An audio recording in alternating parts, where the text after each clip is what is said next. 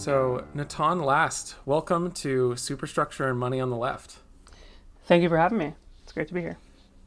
Yeah, so the occasion of this short little interview that we wanted to do with you was uh, a piece you published in our vertical that can be found right on the homepage of moneyonTheLeft.org titled A Graceful Kind of Non Absence, where you go through, among other things, uh, the poems of John Ashbery to uh, think about a, a bunch of questions that relate to what we might call the ongoing MMT critical theory project.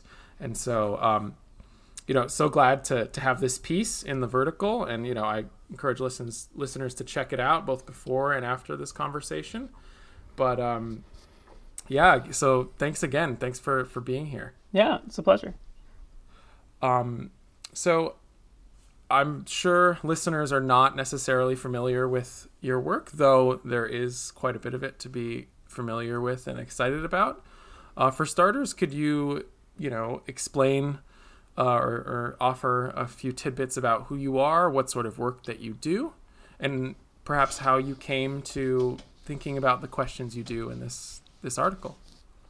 Sure. Um, so I am currently a graduate student at Columbia University. Um, I study sort of the political economy and law, um, mostly of migration, although political economy and law in general. Um, but I study it through a bunch of different vectors, so more of a hardcore economics lens, um, a lens of you know literature and aesthetics more generally, um, and and also a kind of policy and advocacy um, question too.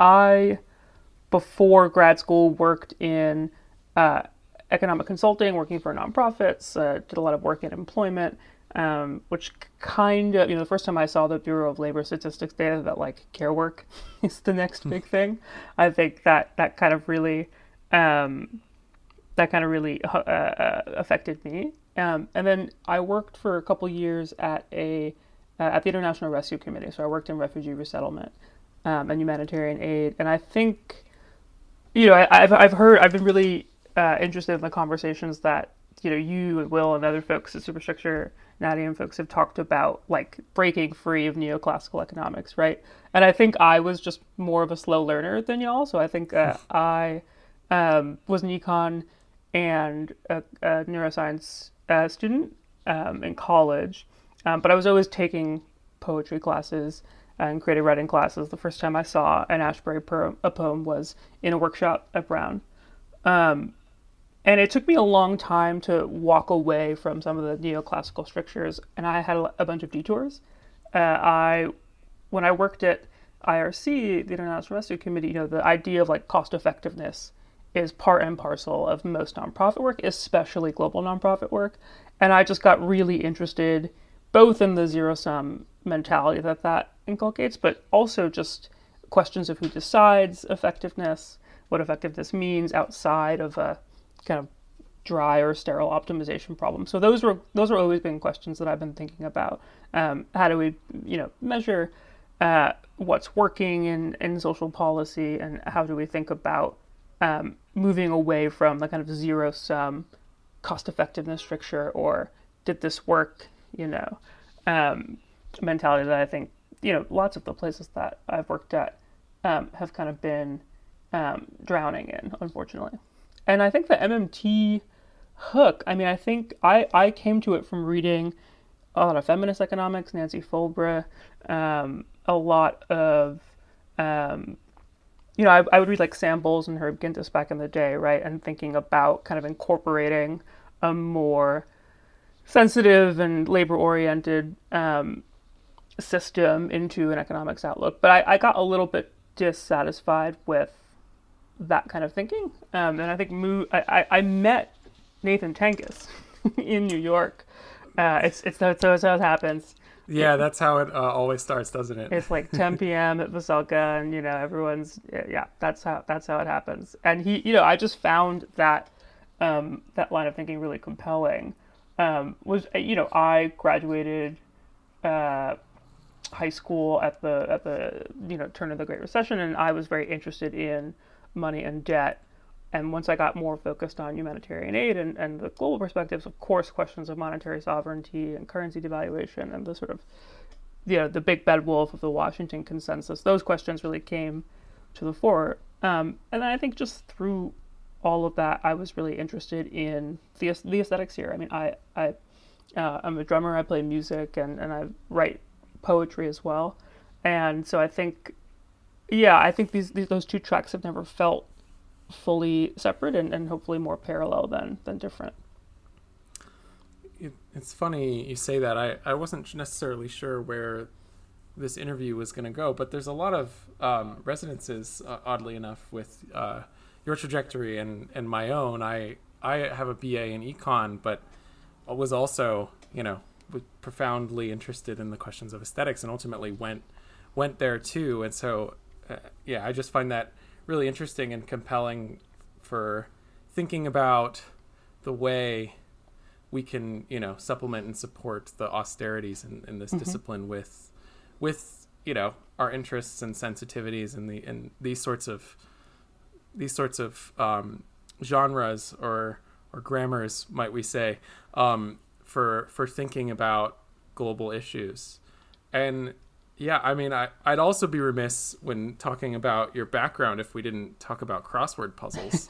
Um, which so some some listeners might not know, or or they might, but um, Natan is uh, has produced crossword puzzles for the New York Times and the New Yorker, and um, including some with MMT themes. And I wonder if you could just talk about that trajectory and lineage a little bit for us. Yeah, well, I mean, first of all, it's really fun to be a uh, an MMT hype man uh, in the in the black and white grid. I remember putting. I think I was the first person to put to clue owl by way of deficit owl, and you know it, that's good because that's fresh. That was like I think when MMT was uh, up and coming, or maybe this latest wave of up and comingness. Um, yeah, I, I, write crossword puzzles, and I sort of I've been doing it since I was in high school. Um, you know, outlets like the New York Times or freelance, and I've just always been a word person. My parents speak a lot of.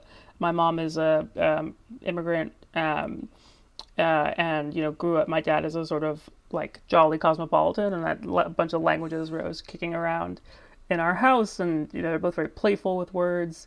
Um, so a bunch of different grammars rose floating around, right? And I think um, uh, the like abstraction of a crossword was a really interesting curatorial form to just put stuff that I thought was interesting next to other stuff that I thought was interesting. And I think of it like collage, like a like an Ashbery poem, or or like any sort of interesting aesthetic uh, tension producing object. Uh, but yeah, I've been making them since um, I was about 16, and, and now I'm lucky enough to be on the sort of rotating roster for the New Yorker. And um, the great thing about that outlet is that they're really, really, really open to uh, pushing the boundaries of language. Um, they, the, you know, the New Yorker poem, uh, the New Yorker crossword is much more of an Ashbery poem than say the the Times crossword, uh, in that mm. everything gets to to go in.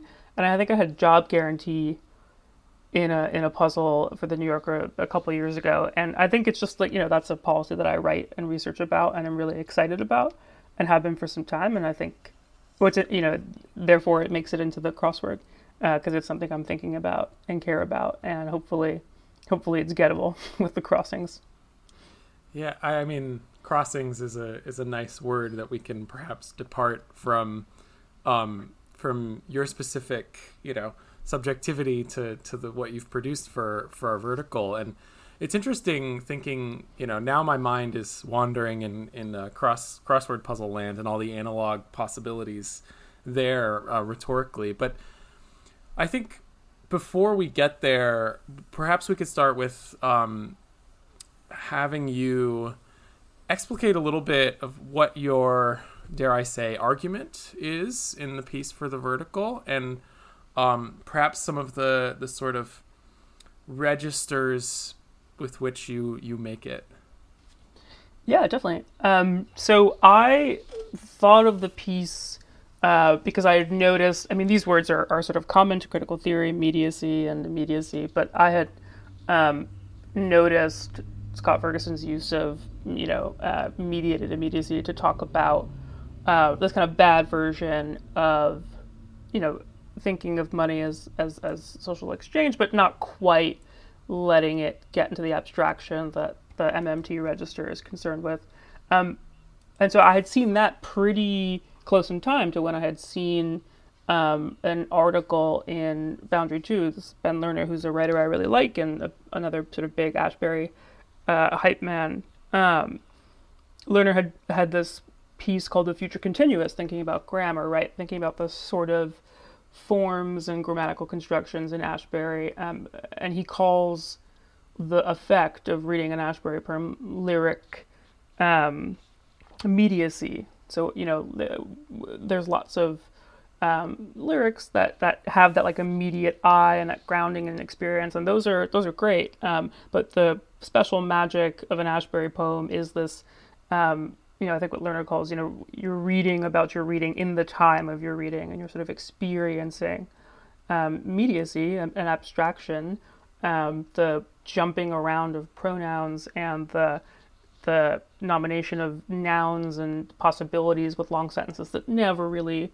fully crystallize um, into something that that that still offers a kind of presence. And I think in general, like this tension between uh, you know, a social presence that doesn't have to be brought down to the ground, as Ashbery talks about in that poem, is something that I'm really interested in. So that was the seed, is just thinking those two things um, together, just like that overlap. And I think Ashbery, being a poet of um, multiple possibilities, you know, he has this line that I think is really applicable to his own work, where he's reviewing a Gertrude Stein book and calls her work like a hymn to possibility. And I think all of his poems are sort of hymns to possibility. Um, and I was interested in the way that uh, abstraction, espe- I mean, you know, there's lots and lots of abstract poetry, but especially in the Ashberyan collage space, um, how that was a kind of MMT, like a sort of, you know, implicit MMT argument. I mean, it wasn't going to be an argument about money, the thing necessarily. And that's good because Ashbery uh, doesn't really talk about things that much. Uh, and MMT doesn't think of money that way either. So it was going to be more of a formal analog, that there were ways that the poetry moved that was similar to the kind of um, social debts that, that MMT imagines, and the kind of expansiveness that MMT imagines. I, I love all of the um, the layers of meaning and even just your uh, description and, and sort of articulation of, of what drew you uh, to this argument. And I think one that stands out to me is this you, you talk about the way um, meaning or, or the grammar of, of the poems that it doesn't crystallize, right?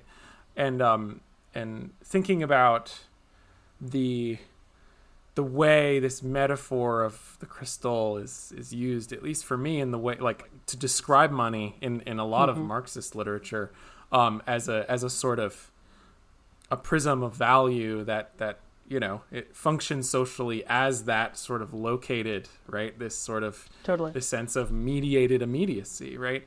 Um it there's something yeah it, there's just so many layers of how then the hovering the the floating language as as you describe it can opens up again you know i find myself quoting you hymns of possibility, right? There, there are different ways of articulating um, the world around us and, and different ways of imagining and keeping keeping that imagination, whether you want to call it a door or you know however you want to call it, open, right? And for for uh, for rearticulation, there's mm-hmm. something mm-hmm. really powerful in that, and and uh, you know I'm I'm really glad that you wrote it and, and sort of opened your opened this door for us to think about.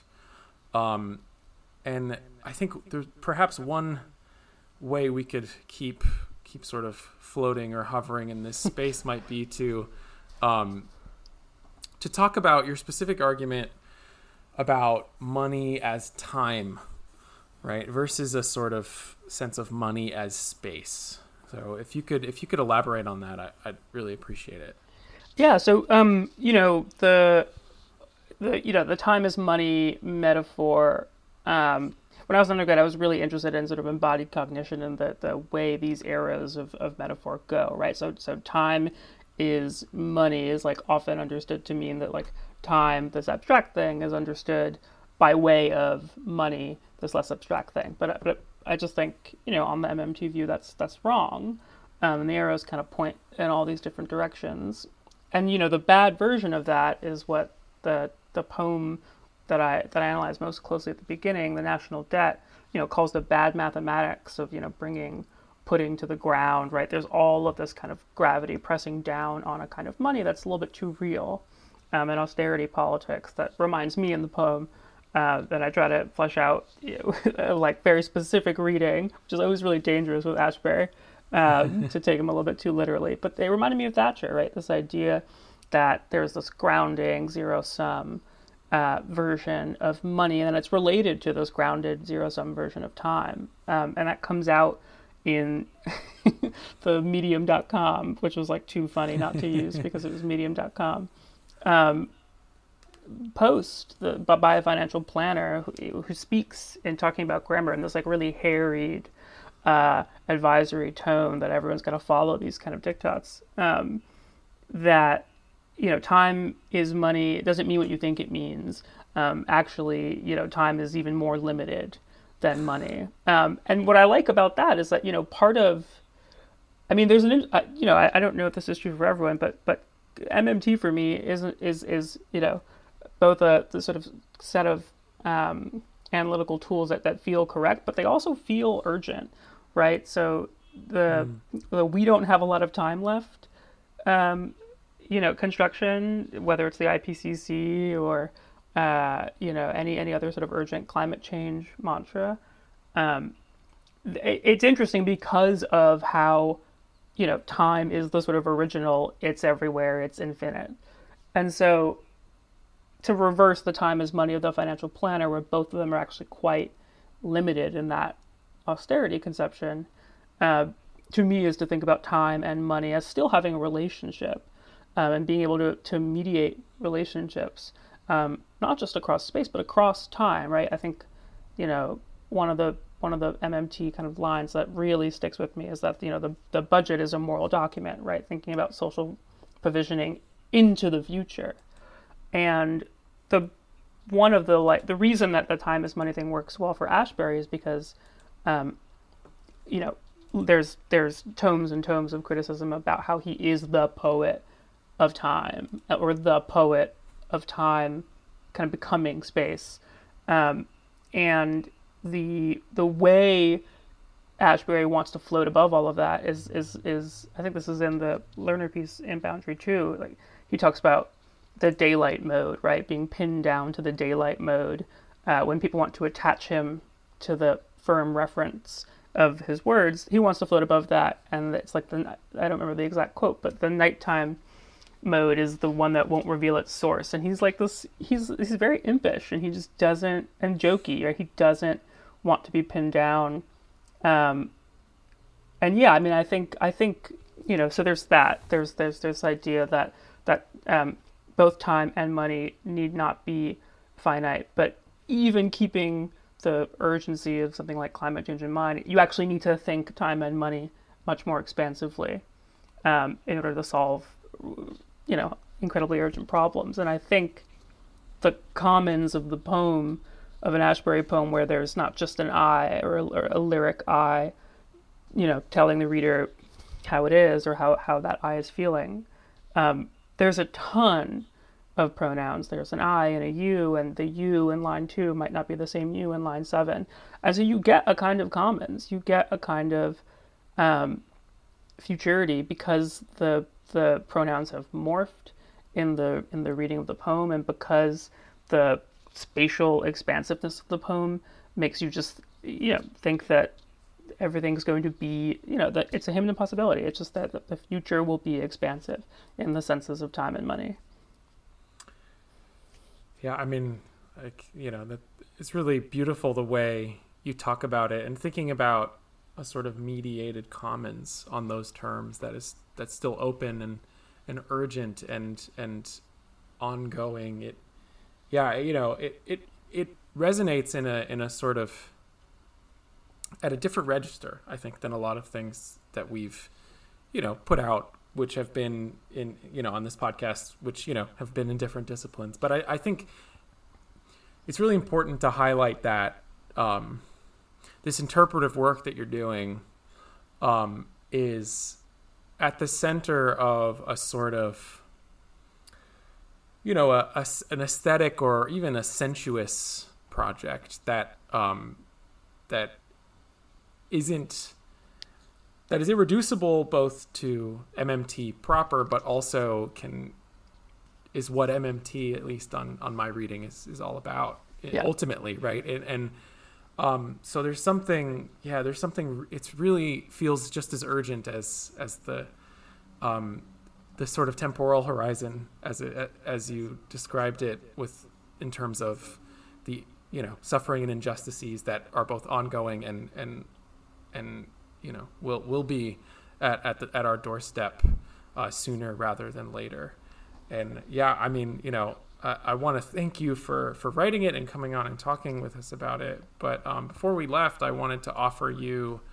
Um, sort of bit moment for some last words to to maybe tell our listeners what sort of things you're you're working on next and and you know where they can find you yeah, no, this has been this has been really fun. Um, I am working on a couple of things. I mean, I'm really I'm really really interested and kind of uh, you know hopefully tireless advocate for the job guarantee just as a mm-hmm. as a policy for sure. I mean the the wonk in me has has refused to die. I think, but but really as a vision of the future, right? Um, and I think I'm really really I'm I'm writing something about the job guarantee right now that kind of takes us you know from its uh, builds on great work by folks like you know David Stein and um, lots of others, and a lot of the work that, that y'all are doing, right, to kind of I'm just renowned all of the people who are kind of setting up both the historical origins of the job guarantee and the potential futures it might bring about. Um, so writing something about that um, and trying to connect it to the aesthetic side of things, right? So thinking about CETA, the last time you know the federal government directly employed people, it was um, an arts program and thinking about those possibilities. Um, so that's that's kind of the the near term um, stuff that I'm working on. I'm also yeah writing crosswords, writing poems, writing essays. Uh, people can find me on Twitter. Uh, I'm very bad at Twitter, uh, but but I am there. Um, and uh, my wonderful artist girlfriend told me that I should get a website. So hopefully I'm going to get a website soon cool. Definitely look forward to that and have to post that from the Money on the Left feed when it comes out. Um, well, Natan Last, thank you so much for for talking to me and and you know look look to talk to you more in the future. Yeah, definitely. It's been great. Talk to you soon.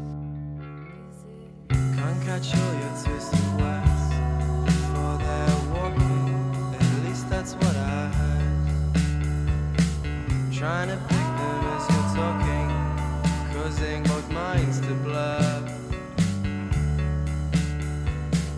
taking shape, they fail you, each one missing its mark. Unperturbed, they've derailed me, our mouths and minds are too far apart. Shallow